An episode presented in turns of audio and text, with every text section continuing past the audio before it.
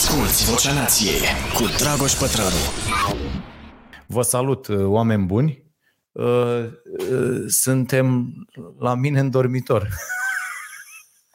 Da, așa am ajuns și o să vă povestesc. Deci suntem la podcastul Vocea Nației, episodul cu numărul 94 și ne aflăm, de-aia se și aude probabil un pic spart așa, ne aflăm în dormitorul matrimonial uh, al uh, familiei Pătraru pentru că uh, Fimiu are uh, pregătire la mate în partea elaltă online, bineînțeles, și doamna țipă uh, destul de tare și zic, băi, mă retrag în dormitor. Uh, aici, în dormitor, am și net de ăsta prin cablu, astfel încât să avem o conexiune bună și jos lucrează nevastă mea care este un car de draci, una din zilele alea nasoale din punctul ăsta de vedere și uh, am zis, bă, unde să mă retrag să nu enervez pe nimeni, uh, să mai strică lumina asta. Am o șmecherie de asta care reglează lumina, de asta de la...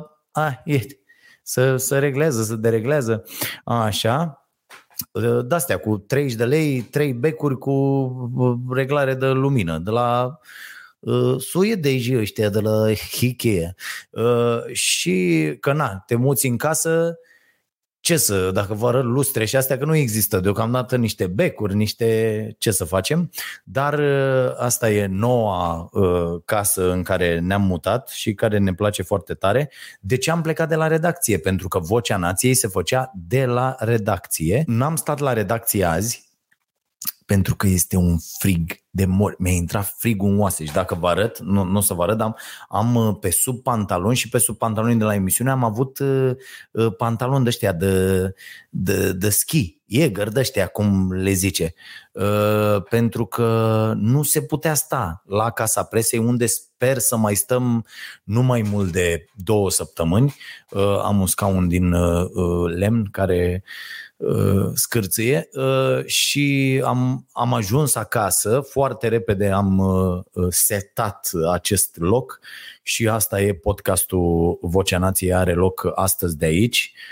Promit să nu se mai întâmple și să avem Poate săptămâna viitoare o să facem tot uh, acest compromis, dar de peste două săptămâni vom fi în nou nostru platou de la Otopeni, unde e cald, avem două centrale, este senzațional și o să vă povestesc despre, uh, despre treaba asta și uh, Uh, sper să, sper să vă placă tuturor și acolo o să avem și loc de podcast, cu decor pentru podcast, cu toate nebuniile, o să, o să vedem atunci despre ce e vorba. Uh, foarte repede să trecem prin uh, recomandări ca să putem merge și la discuții. Da, o să vă povestesc și despre asta. E unul dintre subiectele din această seară. De ce facem ce facem și cum, cum am decis. Album de ascultat. Uh, BC Camplight, dacă ați auzit de ei, uh, reprezintă recomandarea muzicală, un album uh, șmecher pe care l-am ascultat în pauza asta competițională, ca să zic așa, de sărbători, shortly after take-off și mi-a, plă- mi-a plăcut. Mi-a plăcut și poate vă place și vouă, recomand. Recomandare de cărți Uh, am uh, o grămadă de opțiuni. Dacă ați primit newsletterul Starea Nației, la care vă rog să vă abonați, pentru că uh, spun multe lucruri acolo interesante de care voi după aia mă întrebați aici. Și atunci Uh, uh, la newsletterul ăsta nu vă facem nimic, adică nu, nu uh, vă luăm bani, nu vă dezbrăcăm, nu nicio treabă. Doar trebuie să înscrieți o adresă de mail pe care noi nu o folosim pentru nimic altceva, că nu suntem Facebook noi, ca să facem sau, da, Facebook, să facem cu datele de la WhatsApp și așa mai departe. Și nu folosim la absolut nimic, nu dăm la nimeni datele alea, doar vă dăm un newsletter duminica la care eu muncesc împreună cu Edit și cu Uh, colegul Hângănuț uh, o grămadă de timp și punem mult suflet în produsul ăsta și vă puteți abona intrând pe stareanației.ro uh, slash newsletter. Sau aveți acolo butonul de newsletter unde vă puteți uh, abona și primiți în fiecare duminică, pentru că sunt oameni care și acum uh, îmi trimit mesaje, zi și mie unde scărțile, unde găsi. Bă, am dat în ultimul newsletter pe anul trecut, am dat peste, am făcut clasament cu 50 de cărți, cu to- adică pierdeți niște lucruri pe care nu le dau în altă parte, le pun acolo. Acum dacă nu vă abonați la un amărât de newsletter să primiți lucrurile astea absolut gratuit, nici eu nu o să stau acolo să răspund la toate mesajele, o carte despre aia, o carte despre aia, o carte despre aia altă, da? Deci ă, asta mi se pare important. Apoi cărți, la newsletter, la ultimul newsletter, am făcut un pachet de 5 cărticele și am zis eu că pentru luna ianuarie e foarte mișto să luăm startul cu niște lecturi uh, ușoare și care ne uh, dau așa un start bun. Și am recomandat, eu săptămâna trecută am vorbit aici la, la podcast despre micul ghid al talentului, uh, cu care vă spuneam că puteți să-i faceți pe copii să înceapă să citească, mai ales pe sportivii de performanță sau pe copiii care vor să facă performanță într-un domeniu, fie că e vorba de sport, de artă, de, de orice. Și uh, după micul ghid al talentului, vi le recomand și pe astea patru, sunt de la publică și ele și poate facem, Caterina, un pachet cu astea cinci, uh, să le trimitem uh, unui câștigător. Deci este asta, mai mult cu mai puțin, arta limitării la esențial, super ok, o jumătate de zi, n-aveți ce alege și dacă vă notați. Uh, apoi o să vi-l recomand pe nenea ăsta, Seth Godin, cu două cărți. Una este cărți, chestii. Uh, sparge tiparele, din care eu chiar mi-am notat foarte multe lucruri pentru că de săptămâna viitoare mi-a promis Edit că voi avea gata podcastul, ăsta podcastul, blogul care se reface cu totul și va arăta extraordinar și uh, îmi iau treaba asta să scriu uh, cel puțin săptămânal acolo. Uh, și uh, deci asta de la Seth Godin și încă una, uh, Hopul, o cărticică din care înveți când să renunți și când să perseverezi. Din nou, foarte bună, uh, se potrivește, are răspunsuri la foarte multe dintre întrebările pe care le puneți voi. Că eu în felul ăsta și aleg lucrurile. Aici aveți 40 de lecții pentru un alt fel de antreprenor, orice îți dorești. Asta e o carte cam forțată, dar are în ea câteva lucruri ok și mi-a plăcut foarte mult de băiat, băiatul ăsta, Derek Sivers. Este uh, tipul care a avut uh, uh CD Baby, a vândut cu 20 ceva de milioane de euro business-ul, dar ce mi-a plăcut la el e că el a făcut și uh, asta e uh, filozofia uh, lui, bă, mi-am făcut un business pentru mine Uh, și pentru oamenii uh, la care țin. Nu l-am făcut să fie o mare corporație și așa mai departe. Și sunt multe sfaturi interesante acolo uh, pe multe dintre ele le aplic și eu. Nu deveni mai mare decât vrei, decât ți-ai propus să devii, pentru că asta înseamnă milioane de, de bătăi de cap în plus, total aiurea, adică mă uit la oamenii care au business-uri foarte mari, mult mai mari decât ei și sunt uh, cuprinși așa, uh, ei sunt mereu supărați, uh, preocupați și uh, mă gândesc că trebuie să ai o existență mizerabilă să te retragi în halul ăsta într-un lucru care la un moment dat nici nu-ți mai place. Adică mă uit la foarte mulți antreprenori și cred că nu și-au pus întrebarea asta foarte simplă. Bă, de ce faci treaba asta? Adică, uite, la mine în domeniul ăsta în care activez eu, eu fac lucrul ăsta pentru că îmi place foarte tare, am pus pe picioare o chestie care de bine de rău ține uh, uh, uh, câteva uh, familii și niște oameni dedicați, dar altfel viața noastră nu înseamnă chestia asta. Adică dacă ar fi să vorbim despre viețile noastre, ar fi, uh, am vorbit despre prieteni, despre relații, despre uh, tot felul, bineînțeles mai puțin de când a venit pandemia asta, când nu știm altceva că asta e. Uh, uh, poate mulți dintre noi de-aia nici n-am făcut până acum uh, nebunia asta de virus, dar Ideea e că îi văd pe mulți care sunt apăsați cu totul de uh, uh, firmele lor. De, de, ori asta e o tâmpenie. Trebuie, trebuie să rămâi la un nivel la care te simți bine, tu cu tine, la care poți să controlezi lucrurile, la care poți să delegi fără niciun fel de problemă și, uh, uh și eu am fost în primii ani omul ăla cât, tâmpit cu tot felul de chestii, că trebuie să faci un milion de lucruri și după aia stai și le zici, bă, de ce? De ce? Și realizezi că multe lucruri le faci fie pentru alții, fie le faci ca să-ți păstrezi tu un anumit statut și o anumită... Bă, nu, există, există oameni care să pricep mult mai bine decât tine la, la multe dintre lucrurile pe care le faci, ține-o exact cât e. e. Asta e filozofia acestui băiat și mi-a plăcut foarte tare asta. În rest, multe dintre sfaturile de acolo sunt discutabile, pentru că omul a prins un anumit trend, o anumită, un anumit moment în piață. O să vă mai recomand ceva, pentru că am promis că recomand de fiecare dată și uh, beletristică și uh, uh, altceva, pentru că citesc mult și altceva, că mă mai întreabă lumea de ce vorbesc doar despre astfel de... Eu, uh, sunt cărți, adică asta la, la, la zona asta de beletristică, de pildă, aici e vorba de gust. Degeaba zic eu că citești ceva, că mie îmi place ceva, că poate vouă vă place altceva și nu consider că e neapărat relevant, dar am zis, da mă, zic de fiecare dată, în fiecare săptămână, ce uh, carte am pe uh, noptieră și citesc. Și vreau să vă zic că îl citesc pe acest domn, uh, David Sedaris, uh, este cel care a scris În pielea goală, e de asemenea o carte uh, apărută la, la Publica și cartea asta se numește Eu o să vorbește drăguț cândva. Uh, mă rog, nu știu dacă e cea mai fericită traducere, omul fiind săsăit în limba engleză probabil suna mai ok și au adaptat titlul punându-i acolo un, un dezacord ca să, mă rog, ideea e de ce îl citesc, pentru că am urmat cursul lui uh, uh, de pe masterclass uh, și nu pot să spun că am avut extraordinar de multe de învățat, uh, dar uh, tipul e ok. Și mi-a, mi-a plăcut uh, acolo, la, la curs, și am zis să-l citesc. Am, am citit în pielea goală acum niște ani, nu știu, 3, 4, 2, 3, 4, 5, habar n-am, nu, nu mai aduc aminte, uh, dar uh, um, am zis uh, hai să mai văd ce mai e de la el și am dat de această carte și o citesc acum, mai am, mai am foarte puțin din ea, cred că o termin mâine că acasă și, și, și e ok. Scrie bine, are umor, Uh, și asta, uh, asta mi-a plăcut. Dar nu e uh, ieșit din comun, adică nu m-a dat pe spate.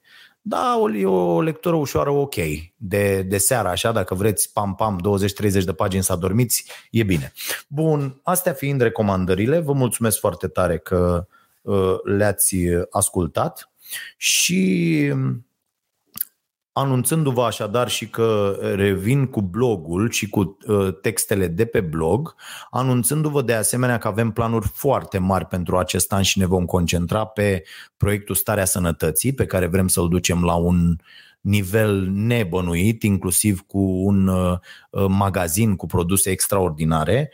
Vă spun că sunt foarte supăra, foarte nervos așa pe ce se întâmplă uh, inclusiv pe această piață de public. Mie mi-e clar că noi nu vom putea să ajungem la uh, un nivel mare cu ceea ce facem, de pildă în zona asta cu starea sănătății absolut niciodată, uh, pentru că jucătorii șmecheri bagă foarte, foarte mulți bani în piață uh, pentru a-i determina pe consumatori să mănânce prost și mult.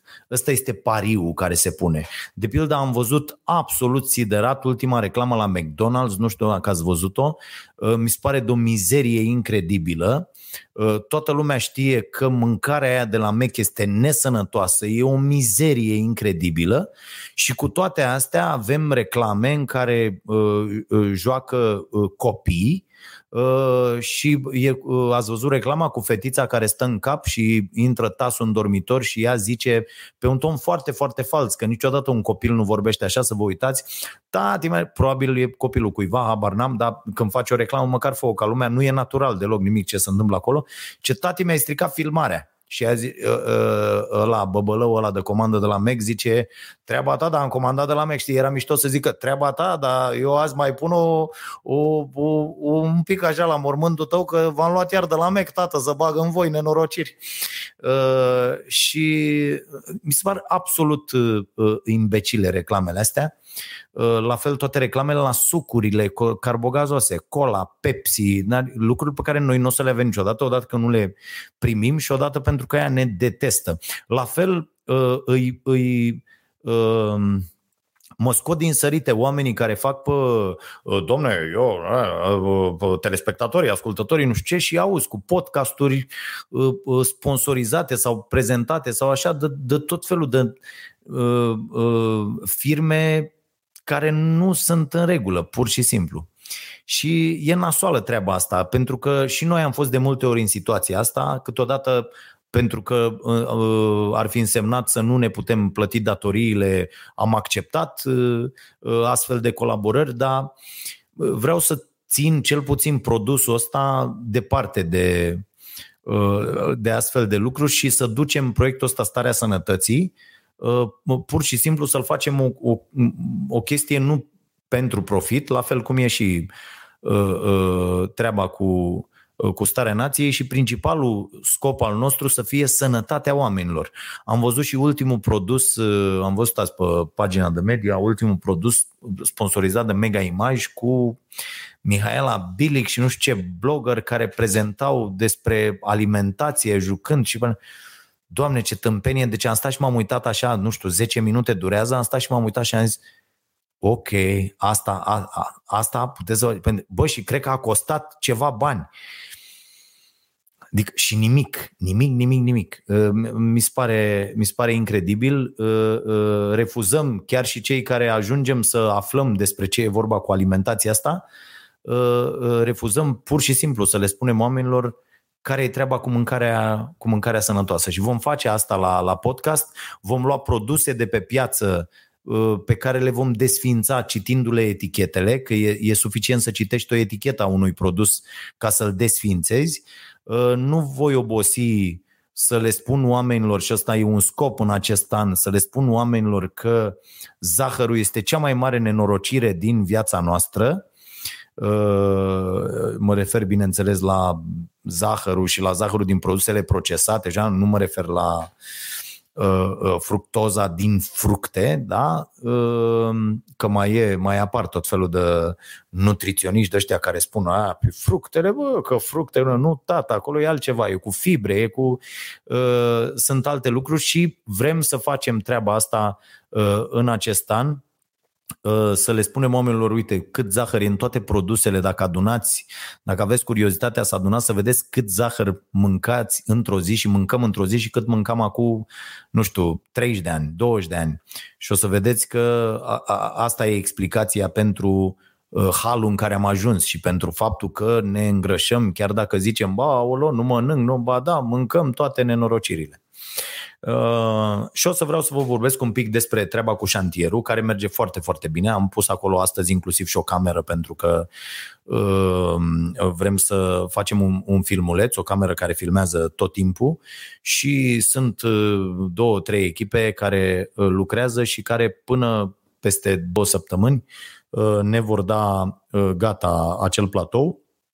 Am găsit, vă spuneam și data trecută la Otopeni, un spațiu frumos, și uh, îl amenajăm așa cum vrem noi. Am plecat de la uh, nenorocirea asta numită Casa Presei, uh, unde stăteam acum și mă gândeam dacă n-ar fi ok din partea noastră pur și simplu să dăm în judecată uh, societatea asta pentru faptul că nici măcar n-am amortizat, adică contabila noastră când a auzit că iar ne mutăm și facem investiție, a nebunit, a zis că se urcă pe pereți, că asta e, ce să facem.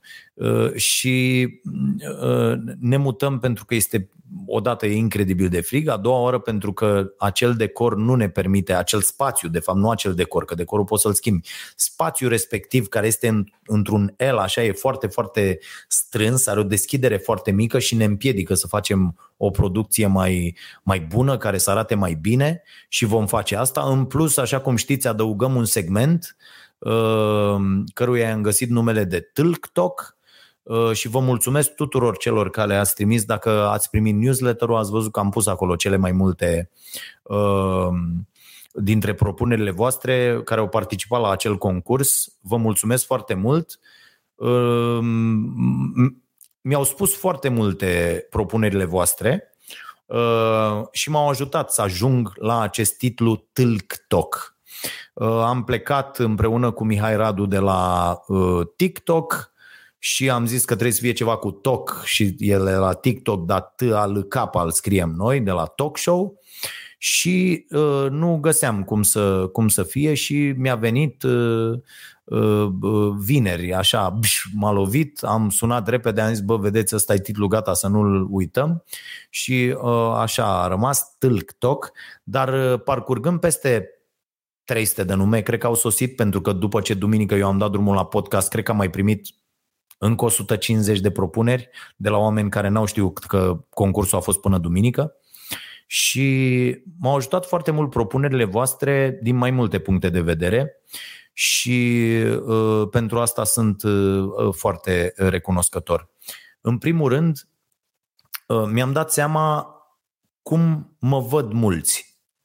Apoi uh, am realizat ce ar vrea oamenii de la un astfel de segment, pentru că omul dă un titlu și titlul respectiv reflectă ce și închipuie el că se va întâmpla uh, sub acest titlu. Și e foarte important pentru mine, chiar am luat notițe uh, ca să văd exact uh, cum văd oamenii lucrul ăsta și, și m-a ajutat, m-a ajutat, vă spuneam, foarte mult.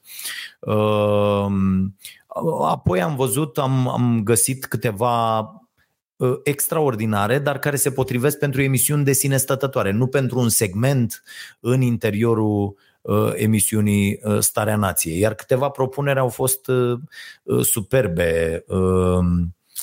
De pildă, a fost un. A, au, au fost de-astea, gen sunt interese mari la mijloc, care era fabulos, adică m-am, am tăvălit pe jos de râs când, când l-am citit. Sau la fel, unul, unul, unul foarte bun, uh, strada sapienței, știi? adică și cu trimitere la uh, Caragiale și la uh, știință și la sapiens și la orice, adică o, au fost câteva combinații uh, uh, excelente dar care, repet, nu se uh, uh, potriveau uh, ca segment în interiorul emisiunii, dar, uh, dar pe care le-am, le-am reținut.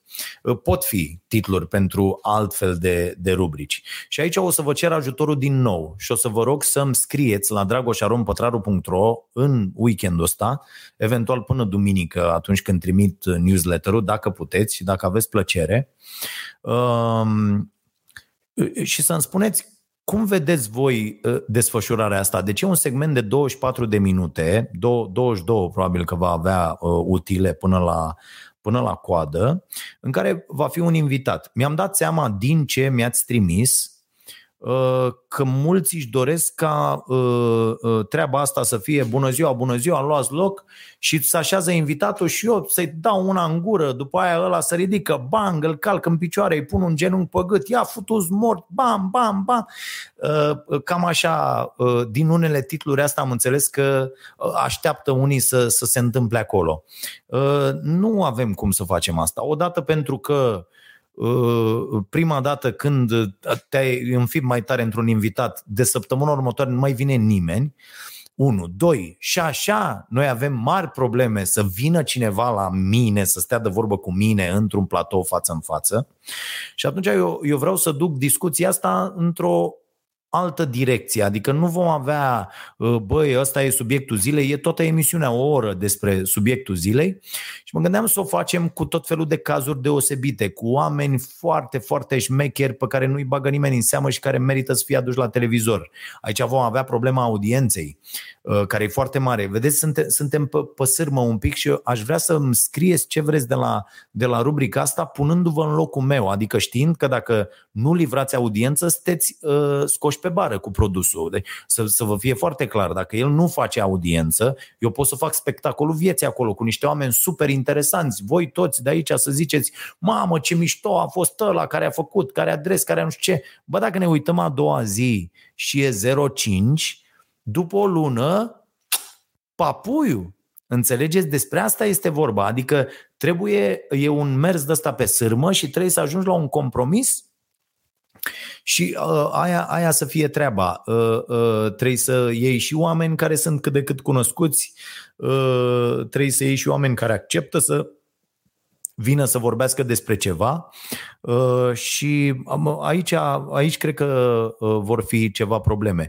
Uh, o, o vedeți ca pe o discuție mai degrabă relaxată, mai ales la ora aia 23.30 sau mai tonul să fie mai degrabă serios, adică gen, nu știu, anchetă reportaj, vom avea posibilitatea și să filmăm câte ceva pe teren și aducem. Și dați-mi exemple uite, eu aș vedea asta ca exemplu, adică să vină cu Tărescu, să vină cu Tărescu, uh, nu știu, o vedeți pe, pe zona asta de um, gen BBC Hard Talk uh, sau o vedeți uh, undeva gen, băi, segmentul de discuții de la Colbert sau de la, nu știu, Jimmy Kimmel sau de la uh, uh, alții. Uh, deci către zona de entertainment sau către zona în care, bă, uite, mai aflăm ceva ok, o informație, o, o treabă, o explicație, pentru că eu mai mult o văd aici decât în zona de, de entertainment. Să, să continue emisiunea cu ceva foarte interesant care poate să ne aducă uh, uh, valoare tuturor, mai ales la, la ora aia. Și mă interesează punctul vostru de vedere și îl aștept la dragoșarompătraru.ro pentru că mă bazez foarte tare Uh, pe nucleul tare al acestei emisiuni uh, ca să, uh, ca să luăm cele mai bune decizii. Vor fi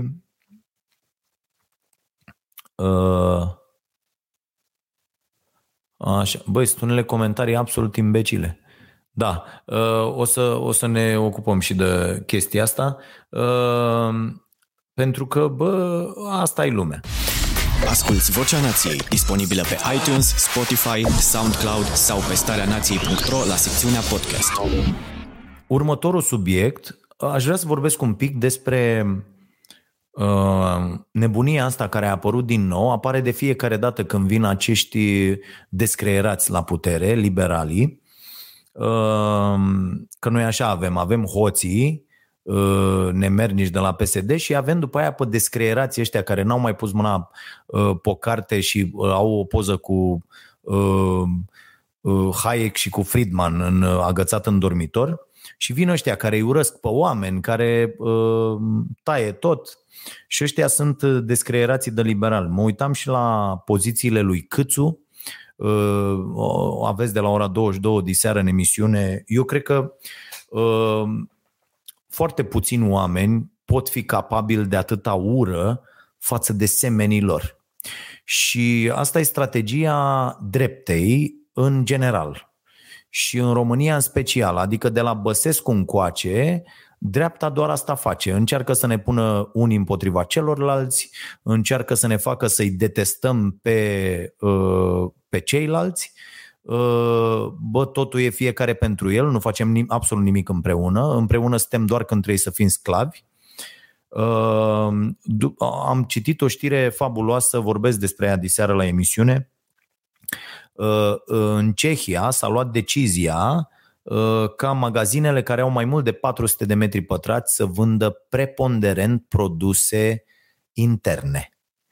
Uh, și, și noi am fi putut să facem asta, doar că la noi când s-a răstit UE am intrat sub masă ca proștii.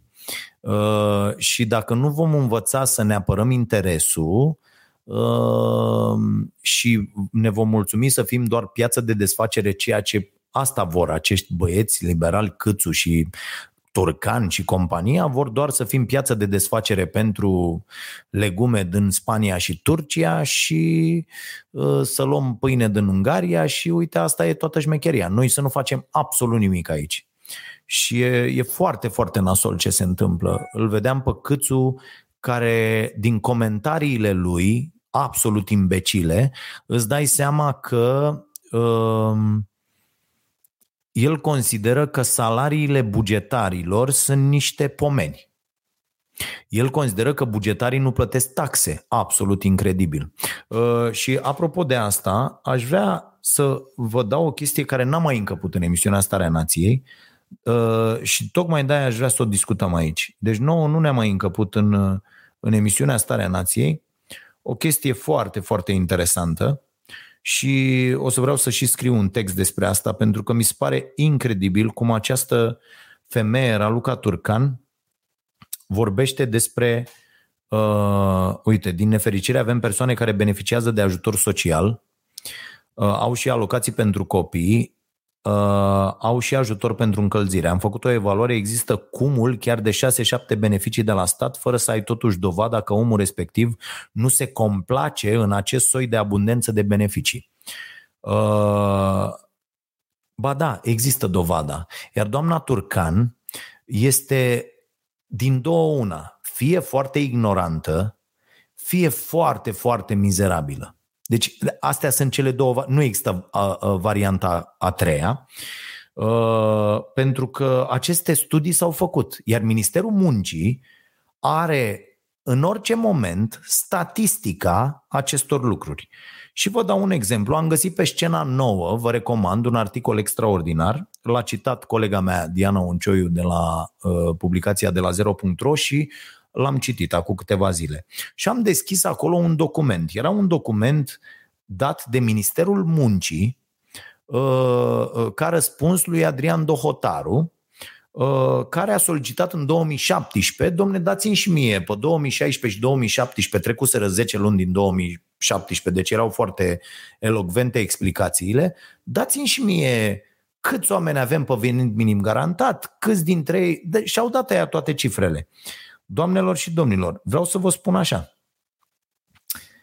că iată ce s-a răspuns Ministerul Muncii, unde e doamna Turcan, dânsa are acces la datele astea dacă face așa.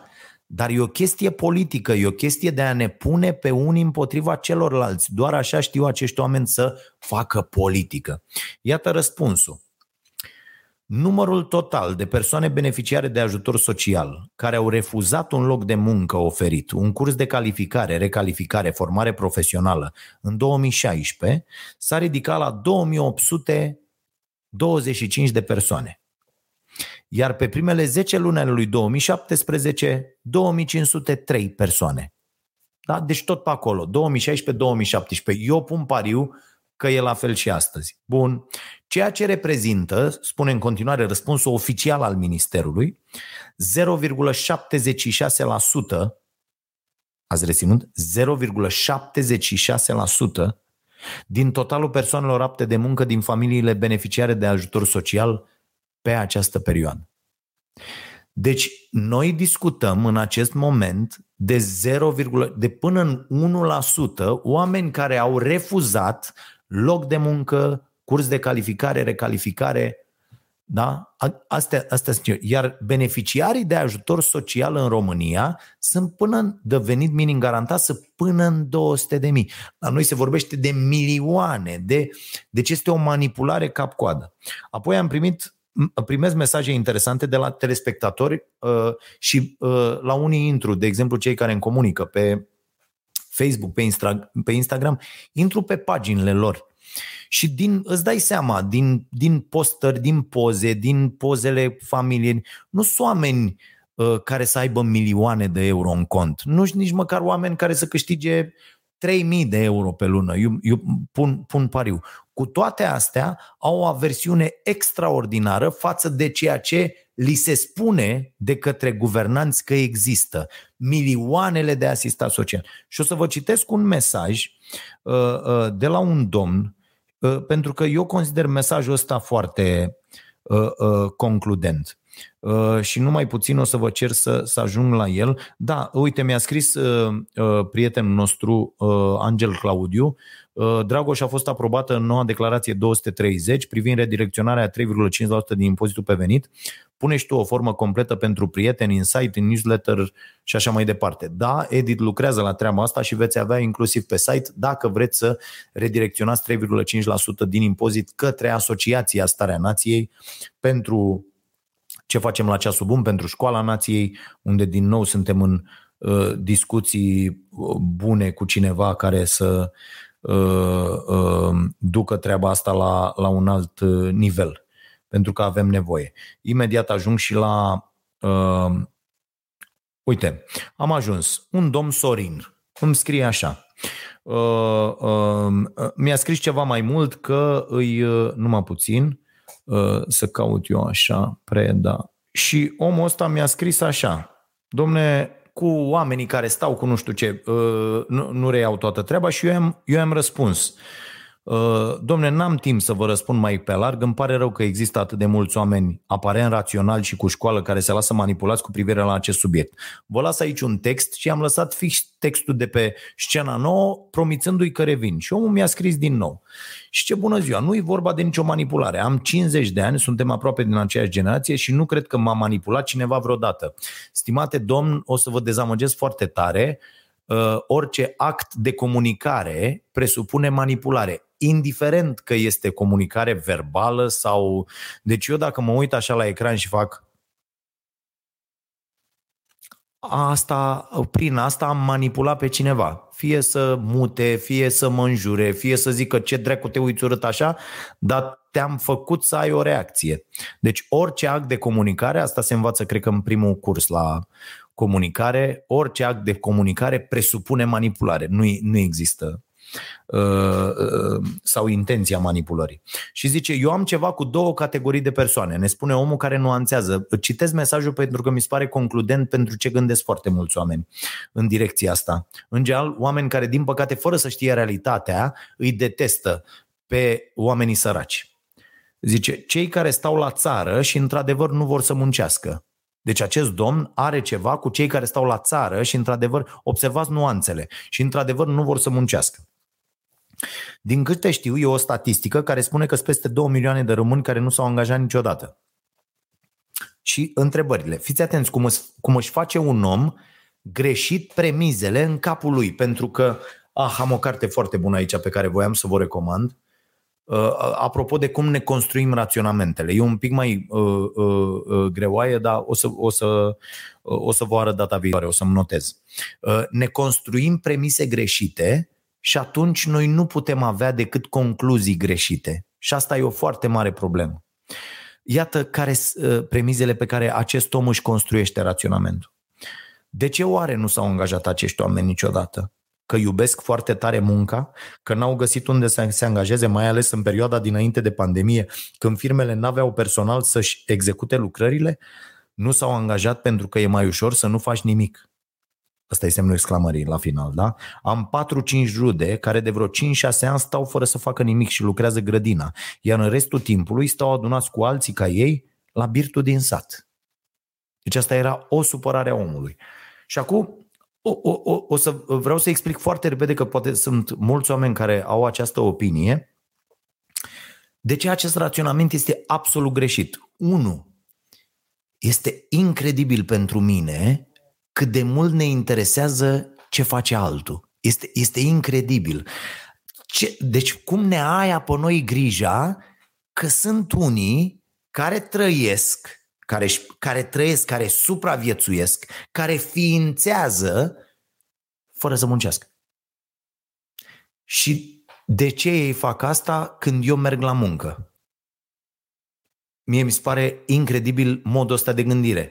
În loc să zic, băi, eu merg la muncă pentru că în afară de nevoia de a mă întreține, nu mă pricep să fac agricultură de subzistență și să am grijă de niște animale și mă duc să socializez, să uh, îmi întrețin relații da, cu alți oameni și pentru că simt că am un rost, contribui la ceva. Da? Astea sunt explicațiile unui om normal care merge să muncească. Uh, din con, nu din contră, e, e, sunt foarte mulți oameni care zic, eu uite, eu mă duc la muncă în fiecare zi și ăla stă. Și uh, uh, el are ceva cu oameni de la țară care într-adevăr nu vor să muncească. De ce, stimate domn? Este atât de greșit cum puneți problema, încât nu puteți avea decât o concluzie falsă. Și vă spun de ce e greșit. Omul n-a fost făcut să muncească. O, o, scopul omului în viață nu e să muncească. Asta a apărut foarte târziu. Când era, noi în cea mai mare parte, știți cum e, raportându-ne la istorie, la, la, la istoria omenirii, da? raportându-ne la timpul de când există omul pe această planetă, da? Știți cât e asta de când muncim și primim ceva pentru munca noastră? Așa, Adică e, cum zicea la Harari, de la 12 fără un minut până la 12. Da? Deci de la 12 fără un minut până la 12. Atâta reprezintă în, pe parcursul existenței umane timpul ăsta de când muncim pentru bani. Și societatea asta absolut imbecilă. Bun. Uh, munca pentru mine, de pildă, eu, eu nu, nu simt, știți că spunea, uh, mi se pare că e atribuită lui Confucius treaba asta, că fă ce-ți place și nu o să, ai, n-o să muncești nicio zi în viața ta. Da, adică eu, eu nu, nu prea am, mun- nu am muncit pentru că am făcut lucruri care îmi plac și s-a întâmplat ca lucrurile astea să uh, uh, fie lucrative, da? care înseamnă aducător de profit, ca să ne înțelegem ce înseamnă și lucrativ ăsta. Da? Deci a, a, asta, e, asta e treaba. E, unii văd munca uh, ca pe o povară care în momentul când privești așa lucrurile ești pierdut. Înseamnă că n-ai niciun fel de, de aplecare către ceea ce faci, niciun fel de pasiune pentru ceea ce faci și vezi lucrul ăsta ca pe o povară. Pe mine munca mă încarcă, mă încântă. Mă... Uite, azi m-am trezit cu o durere fantastică de cap, am ajuns la birou, eram terminat și uh, uh, cu toate astea când am terminat scriptul, am fost într-o stare extraordinară care continuă și acum. Și deși se spune că eu muncesc acum, da, nu uh, am acest sentiment. Deloc, absolut deloc. Aș face asta până trei zile și trei nopți. N-am absolut nicio, uh, uh, niciun fel de problemă. A, că te mai ajung lucrurile din punct de vedere fizic, da. Bun. De ce există oameni care nu muncesc? Pentru că oamenii ăia e foarte, foarte simplu. Eu dacă aș avea și mi-ar plăcea să fac asta, am prieteni cărora le place extraordinar să fac asta, dar eu dacă aș avea o gospodărie, uite cum are uh, socră meu să-l țină Dumnezeu, cum au, că să ne țină și pe noi cu legume proaspete, cu tot și aș avea un uh, solar ca lumea, cu niște pomi, cu niște animale, cu uh, uh, tot ce trebuie acolo. Mă rog, acum cu animale la mine nu, că dacă nu mai mănânc carne, nu mai... Da, na, le crești de, de plăcere. Da, deci să ai acolo tot ce, tot ce trebuie să poți să-ți produci tu și să stau toată ziua, adică să stau, că te duci, oamenii aia muncesc. Sunt dimineața, socră meu la patru jumate dimineața e în solar, tăticul, de, de primăvara de vreme până, până toamna târziu. Și după aia dă cu pus, cu gunoi, cu toate nebuniile, cu hă, hă, pune răsaduri, pune, e muncă, tată, voi credeți că aia nu e muncă? E muncă fizică a dracului de grea. Și oamenii ăia fac această agricultură de subzistență, sunt niște antreprenori extraordinari care produc pentru ei. Cât le trebuie? Nu pentru profit sau produc să mai dea trei ouă la poartă, șapte legături de leuștean în piață și produc cât le trebuie. Mai fac troc, care în existența umană are o, o prezență mult mai consistentă decât uh, banul și vânzare-cumpărare, da? Mai un troc cu vecinul, tu îmi dai lapte că ai vacă, eu îți dau ouă că am găini, tu îmi dai uh, grâu că ai la asta, eu îți dau porum că am acolo, tu ai viță, eu am prune și așa mai departe. Și uite cum se face treaba.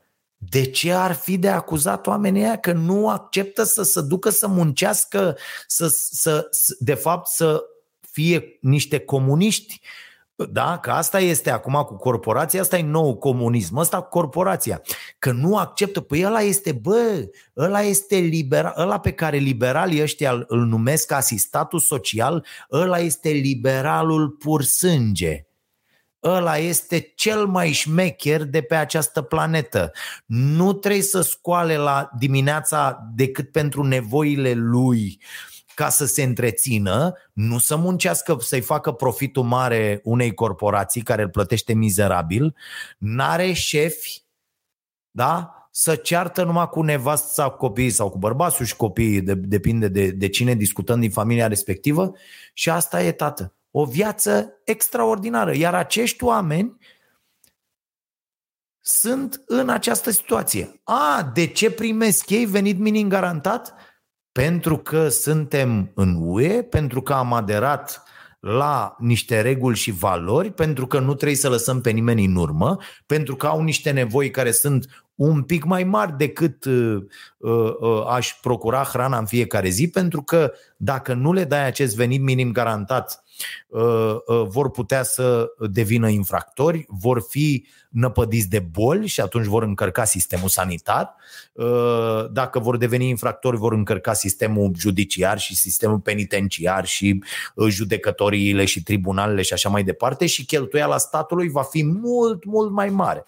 Dar chiar și cu toate acestea, avem doar până în 200 de mii de oameni care beneficiază de 200 și un pic de lei venit minim garantat, adică zero barat, fraților. La nivelul bugetului, asta este egal cu zero barat. De ce credeți că domnul Cățu și doamna Turcan flutură chestia asta la infinit? Și uh, încă o chestie, partea a doua din uh, răspunsul omului, bugetarii și cei de la privați, ăștia îl mai enervează, bugetarii și cei de la privați care nu fac nimic decât să plimbe hârtii. Uh, uh, v-am mai spus că pe unde am lucrat am întâlnit 3-4 asemenea specimene în locul cărora trebuiau să facă alți colegi. În rest am tot respectul pentru cei amărâți care vor să muncească și n-au unde. Șeful tocmai v-am demonstrat cu toate cifrele de pe planetă că până în 1% dintre cei care au VGM, venit minim garantat, uh, uh, VMG-ul ăsta, uh, cum îi zice așa de auzi, auzi pe funcționar, VMG-ul ăsta, așa, deci mai puțin de 1% au refuzat un loc de muncă oferit, după aia locurile de muncă oferite sunt în cele mai multe cazuri absolut mizerabile. Adică despre ce discutăm? Normal că refuzi un loc de muncă. Eu, eu acum, dacă aș rămâne fără ceva, probabil aș refuza 99% dintre locurile de muncă uh, care mi s-ar propune. De ce? Pentru că uh, uh, fie nu mi oferă cât cred eu că trebuie să primesc la calificările pe care le am, fie nu-mi convine, fiind unul care și-a decis până acum programul, chiar dacă a fost vorba de 12-14 ore de muncă pe zi de 25 de ani, am avut această chestie în capul meu că, bă, sunt uh, propriul meu uh, stăpân, deci probabil uh, mă vor pune să fac chestii la care eu vor zice, marș mă de aici, nu vreau să fac. Și plec. Că eu așa fac de fiecare dată, când nu-mi convine ce mă pun unii să fac, plec. Uh, ați văzut de-a lungul timpului uh, chestia asta. Și zice, deci unii care uh, o freacă, și, și aici la fel, Păi aici e o problemă cu societățile respective, fie că sunt private, fie că sunt societăți de stat. Noi ce facem acum? La fel, nu mai facem asistență socială pentru că există niște funcționari corupți?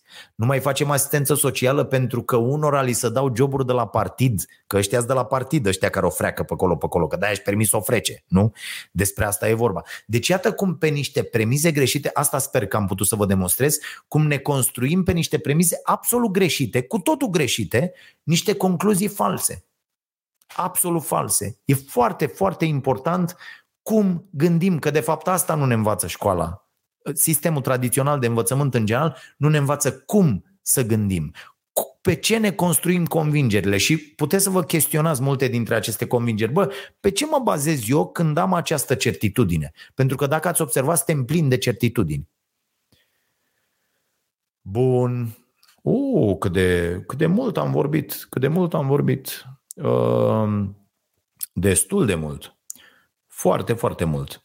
Uh, de comunicat, îmi spune Loredana, în weekend intră produse noi pe starea nației.ro uh, tricouri, hanorace, agende pe starea nației.ro slash magazin și vezi că, vedeți că este uh, cu sold out la produsele ceva mai vechi pe care le scoatem, mai avem doar câteva exemplare și de-aia am, am redus foarte mult prețul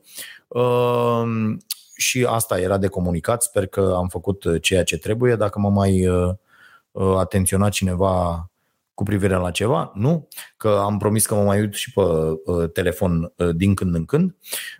Așadar, o să a, să vă povestesc cu, cu treaba asta cu, cu decorul. Bă, costă, deci ne-a costat, nu știu cum achităm toate datoriile astea, dar o să vedem, așa uh, am făcut uh, mereu și până la urmă ne-a ieșit, că ne-am bazat pe, pe, pe ce putem să facem și să realizăm. Uh, și de asemenea vreau să vă spun că dacă aveți idei de producții pe care vreți să le puneți în operă, puteți să ne dați, să ne trimiteți probe, primeți tot felul de lucruri de la Uh, uh, de la oameni și dacă vă interesează chestia asta, o puteți face, noi vă putem pune la dispoziție o grămadă de resurse. Deci și pentru anul ăsta avem asta prioritar. Treaba asta cu starea sănătății, cine mai are idei, va fi, va fi un site și ne gândim acum și la o revistă și asta să-mi spuneți, dacă v-ar plăcea, dacă ați cumpăra o astfel de revistă, probabil un mensual uh, uh, am face. Uh, asta dacă e și ne ascultă și doamna Dăncilă, înseamnă un uh, lunar, ca să zic așa, deci, cu apari- deci nu un menstrual, un mensual. Uh, și să vedem dacă ne iese, cred că ar fi ceva ok. În genul cum am scos revista aia cu uh, starea nației, cu fericirea români, să scoatem o treabă exact pe asta, pe starea sănătății, dacă, dacă v-ar plăcea să, să ne spuneți. Uh, luăm, Caterina, repede uh, câteva întrebărele ca să dăm și premii uh, și după aia o să uh, trec în uh, camera cealaltă, nu, rămân aici în dormitor, dar trecem pe YouTube unde uh, discut cu abonații. Deci o să-i rog pe abonați să nu pună întrebări și să le păstreze pentru sesiunea de acolo. Caterina, dacă suntem Alexandra, sărumâna pe apă, sărumâna. Mulțumesc foarte mult. Uite, mi-a dat și 50 de lei să beau apă. Da, să, să duce vocea, să simte. Mai departe. Băi, aș vrea să vă spun în legătură cu acest podcast, uh, imediat Adrian îți răspund, în legătură cu acest podcast aș vrea să vă spun că eu ascult destule podcasturi și eu știu că ăsta nu e un podcast ok, adică uh, E un prilej de interacțiune cu voi. Am trecut de la ideea de podcast și zicem podcastul Vocea Nației că asta e, dar nu e o chestie cum ar trebui să fie. Adică pregătită, lucrată, cum au zis podcasturile. Uh, în, în primul rând pentru că nu am timpul necesar să fac asta, în al doilea rând pentru că nu este principalul uh, obiect de activitate uh, și aș putea, aș putea să fac asta. Dacă vreți, dacă vreți voi și să votează, am putea să facem și de-astea cu niște poluri, dacă putem. Ne dau ăștia voie la stream, iar de aici, Caterina, avem voie să facem uh, poluri, chestii, nu. Uh, uh, sondaje, am putea să votăm și să zicem, da, bă, noi vrem de la tine un podcast, Vocea Nației, la 30 de minute în care să ne vorbești despre o temă și eu stau, îl înregistrez, îl lucrez, îl scriu frumos, pac, pac, explic, aduc argumente și așa mai departe sau putem să facem adunarea asta săptămânală în continuare, în care eu vorbesc în funcție de dispoziția pe care o am și ce am eu în cap în momentul respectiv, că n-am avut timp nici 5 minute să am întins astea pe aici și m-am așezat, nici nu știam despre ce urmează să vorbesc, m-am gândit un pic pe drum uh, venind încoace, uh, dar n-am, n-am ajuns încă la temele pe care voiam să le vorbesc în seara asta și, și putem să, să, să rămânem așa și vă mai răspund la întrebări și mai vorbim și ne mai hăhăim din când în când, dar nu e un podcast în adevăratul sens al cuvântului. Deci putem să facem uh, uh, cum vreți.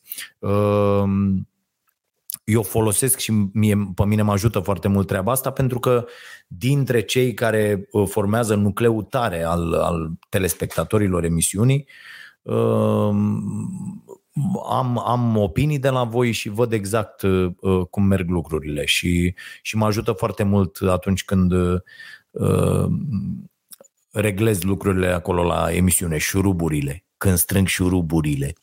Ascultătorii întreabă, pătrarul răspunde.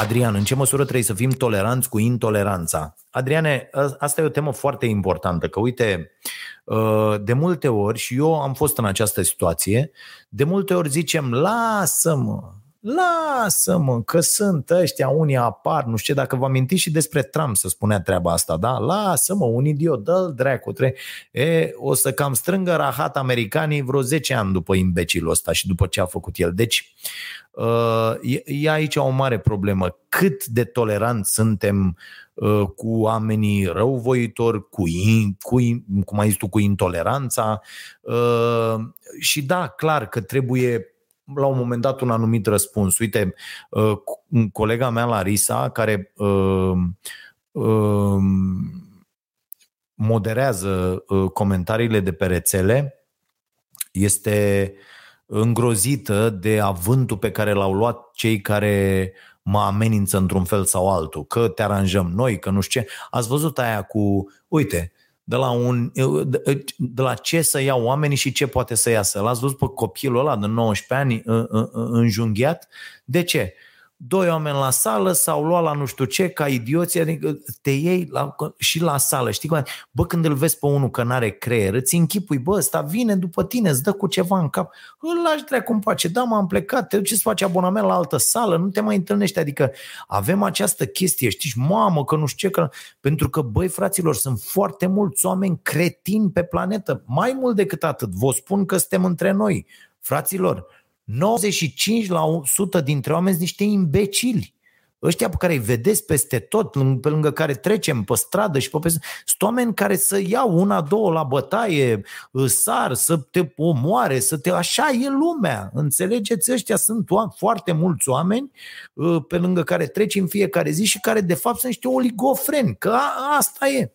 Deci ă, foarte puțini oameni sunt Uh, capabil să judece. Și da, este extraordinar întrebarea lui, lui Adrian, se poate discuta uh, ore întregi pe, pe acest subiect. Bă, când trage în linie? Când ne oprim? Când nu mai suntem uh, uh, atât de toleranți?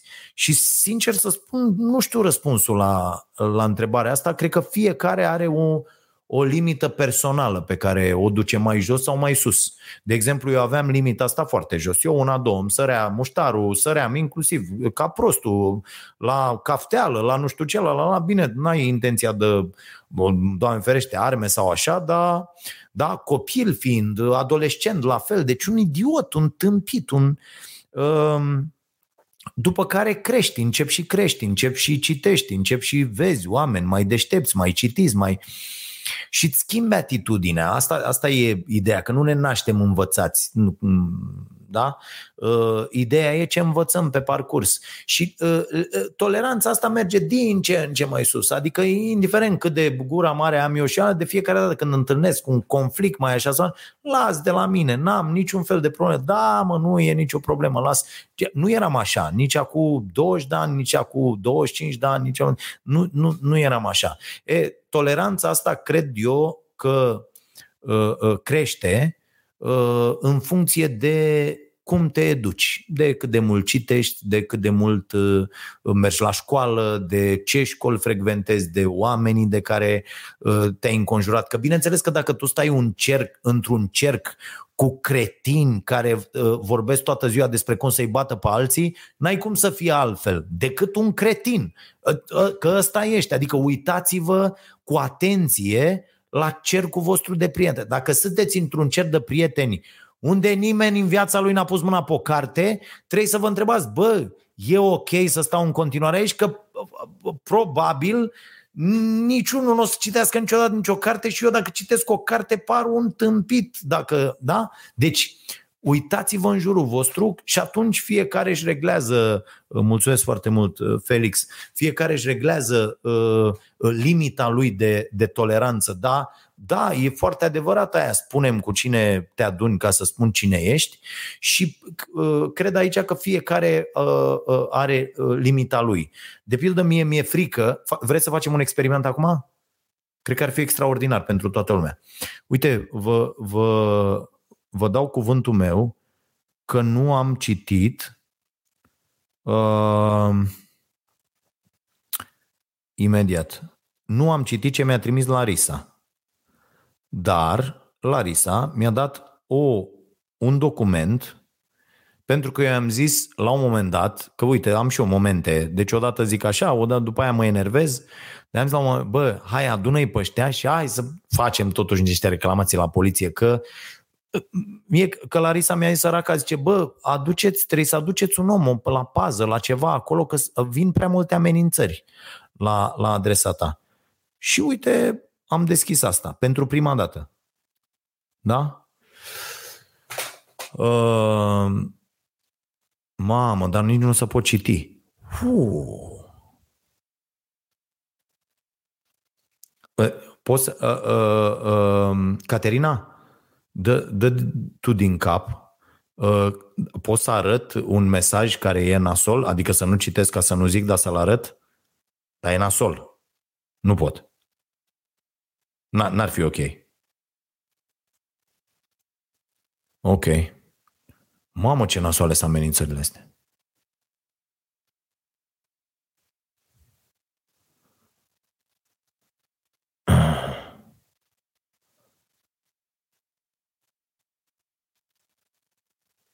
Așa. Ah, da, unele mi le-a luat uh, nasol. Ah. Da, nu, nu se pot citi. Mamă! Hai să încerc să citesc unele totuși. Dar îmi spun cum mă vor uh, cum vor face, adică nu da. Ia uite, Amar Nadia, a, a, ăștia vacciniștii, antivacciniștii sunt senzaționali. Deci una, Amar Nadia, cele mai multe conturi sunt astea, un prieten, doi, băi lătrău, aveam altă părere despre tine, asta îmi place cel mai mult. Deci pur și simplu uh, oamenii vor să spună că mă urmăresc, deși ei nu mă, deși ei nu mă urmăresc, mai puțin. Nu am încărcător. Uh, mami, dacă ești pe recepție, uh, Caterina, dă tu mesaj Monica, te rog să-mi aducă încărcătorul sus de laptop, că rămânem fără. Uh, unde eram? Ah, nu știu unde eram. Așa, eram la Băi Lătrău, la Nadia nu știu ce. Uh, da, sunt foarte mulți uh, care zic, bă, mamă, ce mă uitam, ce făceam. Eu spun aceleași lucruri de când fac această emisiune. Mamă, ce mă uitam, ce bă, îmi plăcea de... Bă, dar nu mă uit. Mai dezamăgit. Băi, aveam altă, băi, lătrău, aveam altă părere despre tine, dar ai dres-o tu ca să mă faci să mă mai gândesc. Prost, prost nu ești, dar ceva s-a întâmplat de scoți așa aberații. Bineînțeles, totul scris fără diacrit, fără, nu fără diacritice, fără cratimă, fără așa. Nu mai bine rămâneai neutru față de acest subiect, Mie asta mi s-a părut, să știți că am întâlnit uh, inclusiv jurnaliști care ziceau noi rămânem la mijloc în privința vaccinării. La ce mă? Care, care e mijlocul în privința vaccinării? Adică uh, te, te vaccinezi sau care, care e la mijloc? Între nu mă vaccinez și mă vaccinez, cine e la mijloc? Ăla care zice ce? Adică mi se pare se pare absolut incredibilă uh, această atitudine, mai ales din partea unor jurnaliști. Auzi, uh, noi nu ne pronunțăm pe această temă, mulțumesc mami, uh, preferăm să uh, rămânem la mijloc. Unde dracu e mijlocul în asta cu vaccinarea? Că eu nu înțeleg. Așa. Uh, că era mai bine, ca să rămâi cu publicul și audiența de care te bucurai până în prezent. Mă, oameni buni, aceste aberații, cum le spuneți voi, au fost date la știri deștepții liniuțelor. Păi ce facem? Așa. Uh, Zi-mă, stai să adun. Te-ai vândut și tu, dobitocule. În schimbul emisiunilor mincinoase, eu aș pune imnul României. Dar nu deșteaptă-te române, că nu e cazul. Aș pune trei culori. Du-te bă și vaccinează-te cu o tonă de vaccin, Ilie Knuf. Și lasă pe alții să-și decidă singur soarta. Dacă tu ești vaccinat și eu nu, de ce îți mai faci probleme? Poate, poate vreau să mor de corona asta că e rapidă moartea de la virusul ăsta, arzi, mergi la spital pe picioare și în două zile te întorci mort într-un sac din plastic, fără haine pe tine. Doamne, tâmpit ești și tu, dar tu ai verificat vaccinul ăla, știi ce conține vaccinul? V-ați vândut, domnule Pătraru, este clar. Vaccinați-vă dumneavoastră cu toată familia. Medicii din toată lumea, în proporție de 80%, scumpărați. Mă, și asta că mi, mi se pare genială. Mă, deci există oameni, foarte mulți, care cred pur și simplu că există o conspirație despre care, la, la care ține toată lumea, adică, bă, sunt, în conspirația asta sunt toți specialiștii din lume, toți medicii din lume, toți, ăia n-au familii la care se duc acasă, adică ce le spun ei acasă uh, membrilor, membrilor familiei, bă, și toți cumva sunt, adică uh, toată conspirația uh, nu se bazează pe ceva care ar putea să fie real, că de fapt despre asta este vorba. Bă, gogomania e atât de mare, că asta e o conspirație, nu aici. Băia, nu se poate susține niciodată. Adică voi nu vedeți că orice s-ar întâmpla, orice s-ar întâmpla și într-o instituție și peste tot, până la urmă, după 2 ani, 3 ani, 4 ani, să află și to- toți ăia sunt dați în fapt, sunt anchete, sunt și așa și pe dincolo. Deci că nu poți să faci absolut nimic, mai ales în lumea de azi, fără să se afle cu totul. Deci mi se pare incredibil că există oameni cărora nu le cade din gură, deci să meargă pe stradă și să le curgă balele așa din gură și pot respira și pot pune un pas înaintea celuilalt, dar când vine vorba de lucrurile astea sunt absolut oligofreni. Da. Să, aulă, da. Nu, nu pot să citesc, deci pur și simplu poți să citești trei, trei cuvinte, după aia gata. Toți sunteți plătiți să promovați vaccinul. Angel Ionuț. Dar de unde îi cunoaște și efectele negative? Nu le cunoașteți, așadar nu-i faceți proști pe aia care nu se vaccinează. Propaganda TV. Banii vă adună pe toți, dar veți călca pe morți. Ionuț Staicu, te-ai stricat la cur, domnul Pătraru. De astea, uite, că vezi până la urmă aici. Ai început să promovezi vaccinul și vrăjeala asta cu virusul inexistent. E clară treaba că te-ai vândut și tu ca Iuda pe 30 de arginți, gunoiule uman ce ești. Așa, marci că deja nu o să te mă recunosc din clipa asta, trădătorule de neam și țară. Te-ai vândut și tu, omule, cenușă Daniel. Sunt mulți, mulți, foarte mulți. Unele nu le văd, că sunt, uite, sunt, uh, mi le-a dat Larisa, dar sunt așa și nu se, nu se văd. Sunt sute, mii. Înțelegeți?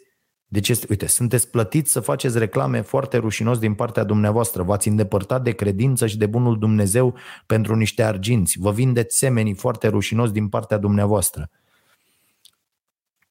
du-te mă la gară, numai maimuțele bagă în ele medicamente experimentale ca să le, uh, că le zic niște criminali la televizor. Uh, așa.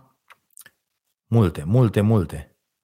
Ai schimbat macazul după atâtea înjurături. Vai mama ta, Ana Maria Gabar. Gabar, Gabar. Uh, Vali Gheorghe. Domnul Pătraru, chiar ești prost tare cu susținerea vaccinului. Te-a plătit bine ca pe popi ca pe popii, mă rog, scrie uh, așa, a costat mult să dezbați așa subiect. Bă, o chestie foarte interesantă pe care n-am văzut-o. Niciun conspiraționist de ăsta nu știe să scrie corect. Deci mi se pare foarte uh, elocvent pentru ceea ce se întâmplă. De niciunul, n-am găsit un, un comentariu ok, dar sunt foarte multe, iar alea cu amenințările sunt uh, fabuloase. Și eu am zis, bă, până la urmă că toată lumea zice, zici lasă-i, lasă-i, lasă-i, bă, dar până la urmă te trezești cu vreo trei tâmpiți de ăștia și uh, te trezești că te-au amenințat, că ți-au trimis scrisori, că ți-au trimis și nu le-ai dat atenție. Până când te trezești cu ei. Și atunci ce faci? Că aici e ideea, bă, până când îi lași pe ăștia să facă lucrurile astea? Așa că eu mă gândesc foarte uh, serios, fie și pentru a da un semnal pentru toți oamenii care comentează aiurea, pentru că o să se reglementeze și treaba asta pe net și o să plătiți până o să vă usture în fund pentru ceea, ceea ce comentați, că trebuie să, să ne asumăm ceea ce spunem. Indiferent că e vorba de un comentariu lăsat undeva, indiferent că asta nu e, bă, sunt liber să, să spun ce vreau. Nu, asta să-mi zici că o să-mi o tragi și că o să-mi faci și că o să-mi dregi, o să vedeți, este uh, infracțiune, e acolo, e în, uh, să, am, să amendează, să e nasol, e cu amendă, nu știu cum, dacă e penală, dar uh, e, e nasol. Da? Deci se plătește treaba asta, dacă vrei să o faci, se plătește. Eu de fiecare dată m-am gândit că uh, Uh, acești oameni săraci cu duhul foarte tare nu stau nici foarte bine cu banii, că nu stau aia cu milioane de euro să pună uh, comentarii de astea ca să ai, ai ce să le iei. Îți dai seama că n-ai și o să te duci și o să te... Atunci chiar te urmărești și îți dau cu ceva în cap dacă primesc o amendă. Și de-aia, da, întrebarea de asta a fost bună. Foarte bună uh, întrebarea și o să o și uh, uh, premiem Caterina. Uh, pentru că da, până unde mergi? Cu treaba asta. Bun, mai luăm repede două întrebări și uh, uh, închidem uh, aici și trecem dincolo cu abonații. Alex Mihai, bătrânețea o boală cronică, am putea atinge potențialul maxim de viață, am putea ajunge la 120 de ani sănătoși fără boli cronice? Uh, din ce în ce mai multe studii spun că da, merită dezbătut subiectul. Alex Mihai, putem ajunge uh, clar că se poate ajunge, adică s-a s-a dovedit că se poate ajunge. E clar că în această societate nu se poate, oamenii devin bunuri de consum, pur și simplu. Uh, industria alimentară face jocurile, marile corporații fac jocurile, industria alimentară lucrează mână-mână cu industria farma și atunci uh, industria alimentară și-a asumat cumva misiunea de a ne preda industriei farma după niște zeci de ani în care ne îndoapă cu mizeriile alea la care vedeți reclame toată ziua la televizor. Și uh, uh, e clar că de îmbătrânit îmbătrânim, de murit murim, important e uh, cum ne ducem viața asta, că mi se pare foarte, foarte important, că îi mai auzi pe unii. Ai bă, cu o viață am, bă frate, și vrei să te chinui așa ca un animal? Adică mi se pare uh, uh, fabulos că după aia când îți apropie și ai trecut o vârstă, că zice asta, a bă, o viață ai la 20 de ani, a bă, o viață am, vină cu hai să bem, hai să facem, hai să drege, 30 de ani, 4 ani, după aia zici, bă, stai nițel că a mai rămas mai puțin decât a fost și nu e chiar ok, nu e chiar bine, te doare aici, te doare aici, aulu mă doare aia, aulu ia uite probleme la inimă, ia uite probleme nu știu unde, peste tot și zici, bă, stai puțin, mă, că stă, ce am făcut, mă, frate, mă? Că da, o viață ai, dar n-ai făcut nimic cu ea, mâncați și gura ta. Nu e ok. Deci, da, bineînțeles că, bineînțeles că se poate. Problema e că ă, trăim în această societate a consumului ă, cu orice preț, trăim într-o țară ă, cu foarte multe comorbidități, România e principala noastră comorbiditate, dar uh, avem atât de multe comorbidități pentru că suntem săraci, pentru că mâncăm foarte prost și foarte ieftin, asta e problema, pentru că uh, chiar dacă uh, ne câștigăm banii, nu știm să mâncăm, pentru că sacrificăm sănătatea noastră pentru muncă, ceea ce ține de o, prost, de o prostie incredibilă. Adică suntem dispuși să mergem 10-12 ore la o muncă uh, care ne consumă, ne distruge, ne nenorocește. Eu vreau să vă spun că uh, am acum, în februarie, am din nou analizele cu tot.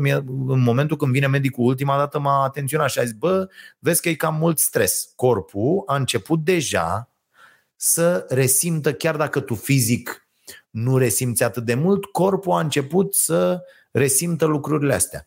Bă, dacă mai zice de două ori la următoarele două controle, zic curaj la gară, vă mulțumesc foarte mult, rămân să fac, nu știu, o dată pe săptămână, o chestie, da, pentru că vreau să am grijă de mine, să mă bucur de oamenii ăștia de care sunt înconjurat uh, uh, mai mult timp de acum înainte și mm, asta e, îmi pare, îmi pare foarte rău. Și sacrifici lucrurile astea pentru niște idei de astea, că mă, mamă, trebuie să mă muncesc și să mă duc și să fac și să și mănânci ca bou, două șaorme, trei merdenele care ți să pun unde nu trebuie, e nenorocire și sacrifici sănătatea și după aia te trezești că toți banii pe care i-ai făcut și ai pus tu niște bani deoparte, ai făcut ceva să ai niște bani, îi dai ca să-ți îngrijești, ca să, ca să mai trăiești. Mi, mi se pare incredibil. Vedeți că privatizează ăștia cu și sănătatea liberală, am belit-o, o să fie senzațional. Da. Uh, deci, Alex, da. Uh, am putea trăi uh, mai mult și, bineînțeles, mult mai bine, dar nu în această lume. Asta e problema, nu în această lume. Este poluarea asta incredibilă peste tot. Ați văzut la noi, ați văzut amendă? Amendă pentru că unii, la un, cu un incinerator la Tulcea îngropau animalele. Deci animalele moarte, în loc să le ardă, le îngropau. Da? Și puțea ca dracu. Și s-au dus și au amendat aia de la mediu. Au închis incineratorul și știți ce amendă le-au dat? 1200 de lei. De ce? Pentru că legile sunt făcute în România pentru infractori. Pentru că legile din România sunt făcute în favoarea marilor corporații. Asta e problema. Nu sunt făcute pentru oameni. Legile sunt făcute să protejeze mari corporații poluatoare împotriva cetățenilor. Că dacă eu te-aș prinde cu poluarea și ți-aș da 17 milioane de euro amendă și închiderea mâine a întregii fabrici, nu ți-ai permite să poluezi. Pur și simplu. Și te-ai duce până Nigeria, până alte porți unde mai intră ea cu pac-pac. Ați văzut că poți să te duci să faci business în Nigeria, dar din când în când intră 30 de cetățeni cu uh, uh, de-astea uh, mitraliere și omoară, ți omoară toți angajații. Dar tu poți să te duci să faci business acolo. Asta e ideea. Ce vrem să facem cu țara asta? Mai departe, ultima întrebare. Uh, șap- ble, ble, ble, blel, ceva de genul ăsta, dacă văd eu bine până acolo. Am o întrebare, doar ca să schimbăm subiectul. Crezi că după pandemie vor exista multe noi oportunități de dezvoltare a societății, gen cum s-a întâmplat în anii 20, 20 după gripa spaniolă, după toate crizele, și asta a fost o criză, nu urmează, o criză foarte nasoală, uh, dar uh, oportunități de dezvoltare e, e greu de zis oportunități de dezvoltare. Vor exista oportunități de business. De ce? Pentru că se tipăresc banii în draci acum. De-aia zic că o să urmeze o perioadă destul de nasoală uh, și uh, se vor se tipăresc deja bani ca la Balamuc, adică toți banii ăștia de care vorbesc ăștia, ei nu există. Pur și simplu nu există. Se tipăresc și se bagă acolo și vom, vom vedea noi ce vom face la un moment dat, când lucrurile vor merge mai bine, vor mai arde din ei. Dar deocamdată va fi nenorocire. De-aia uh, privesc foarte circumspect așa și piețele și acțiunile și toate uh, zonele astea care se dezvoltă așa uh, pentru că vor fi niște suișuri și coborâșuri de-astea foarte ciudate în, în opinia mea, dar oportunități de a face bani vor fi, de a face business Uh, vor fi de a dezvolta uh, noi zone, da, inovația în orice domeniu va fi la, la, la foarte mare căutare. De aia zic că cea mai bună investiție anul trecut și anul ăsta, pentru că va fi cam fix la fel, o să, o să vedem ce o să avem de tras. Uh, Uh, cea mai bună investiție este cea pe care o faceți în voi, în dezvoltarea de noi abilități, în dezvoltarea, uite, eu am văzut, bă, uite, mă ajunge sau nu mă ajunge asta cu emisiunea, o mai fac, nu mai fac, cât o mai fac, ce, unde vreau să merg în continuare? Bă, vreau să merg în zona asta de uh, sport, de sănătate, de viață sănătoasă, de nutriție, de nu știu ce, ce am făcut? Am investit în mine. Cursuri, nebunii, școli, uh, uh, atestate, atestări și așa mai departe pentru a căpăta competențe în această zonă și construim uh, noi produse.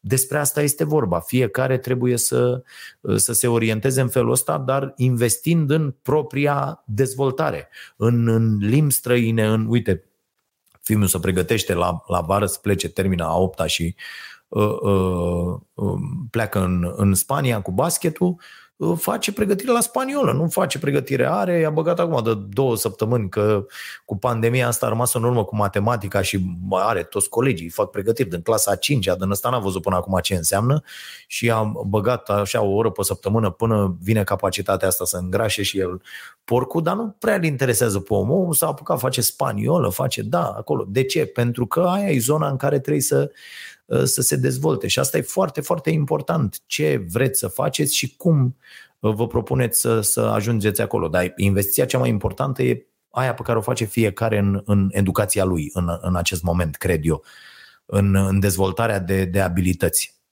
Da. Uh, bun, bine.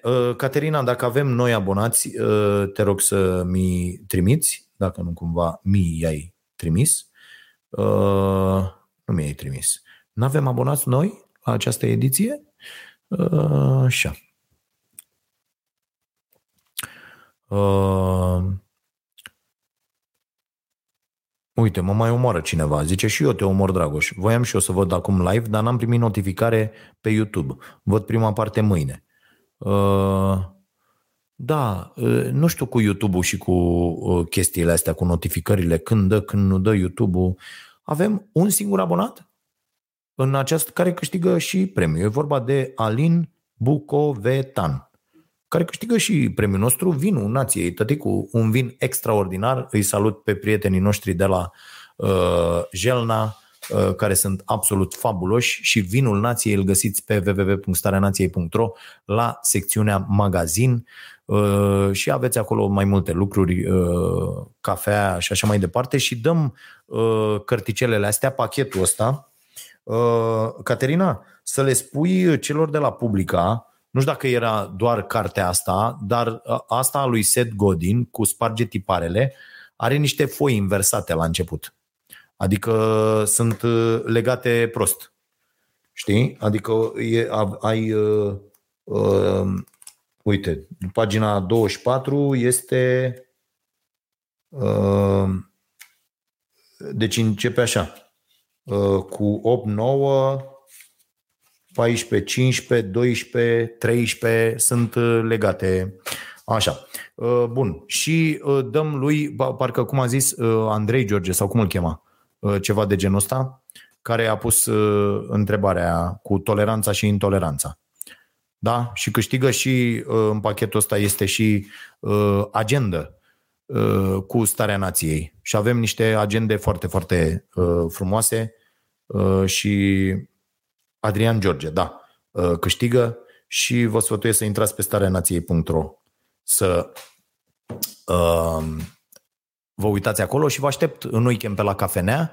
Uh, dacă treceți și ne nimerim pe acolo, uh, eu am trecut uh, destul de rar, uh, e drept în ultima perioadă, pentru că mă păzesc de, uh, de, de virus și încerc să am cât mai puține uh, expuneri Asta e.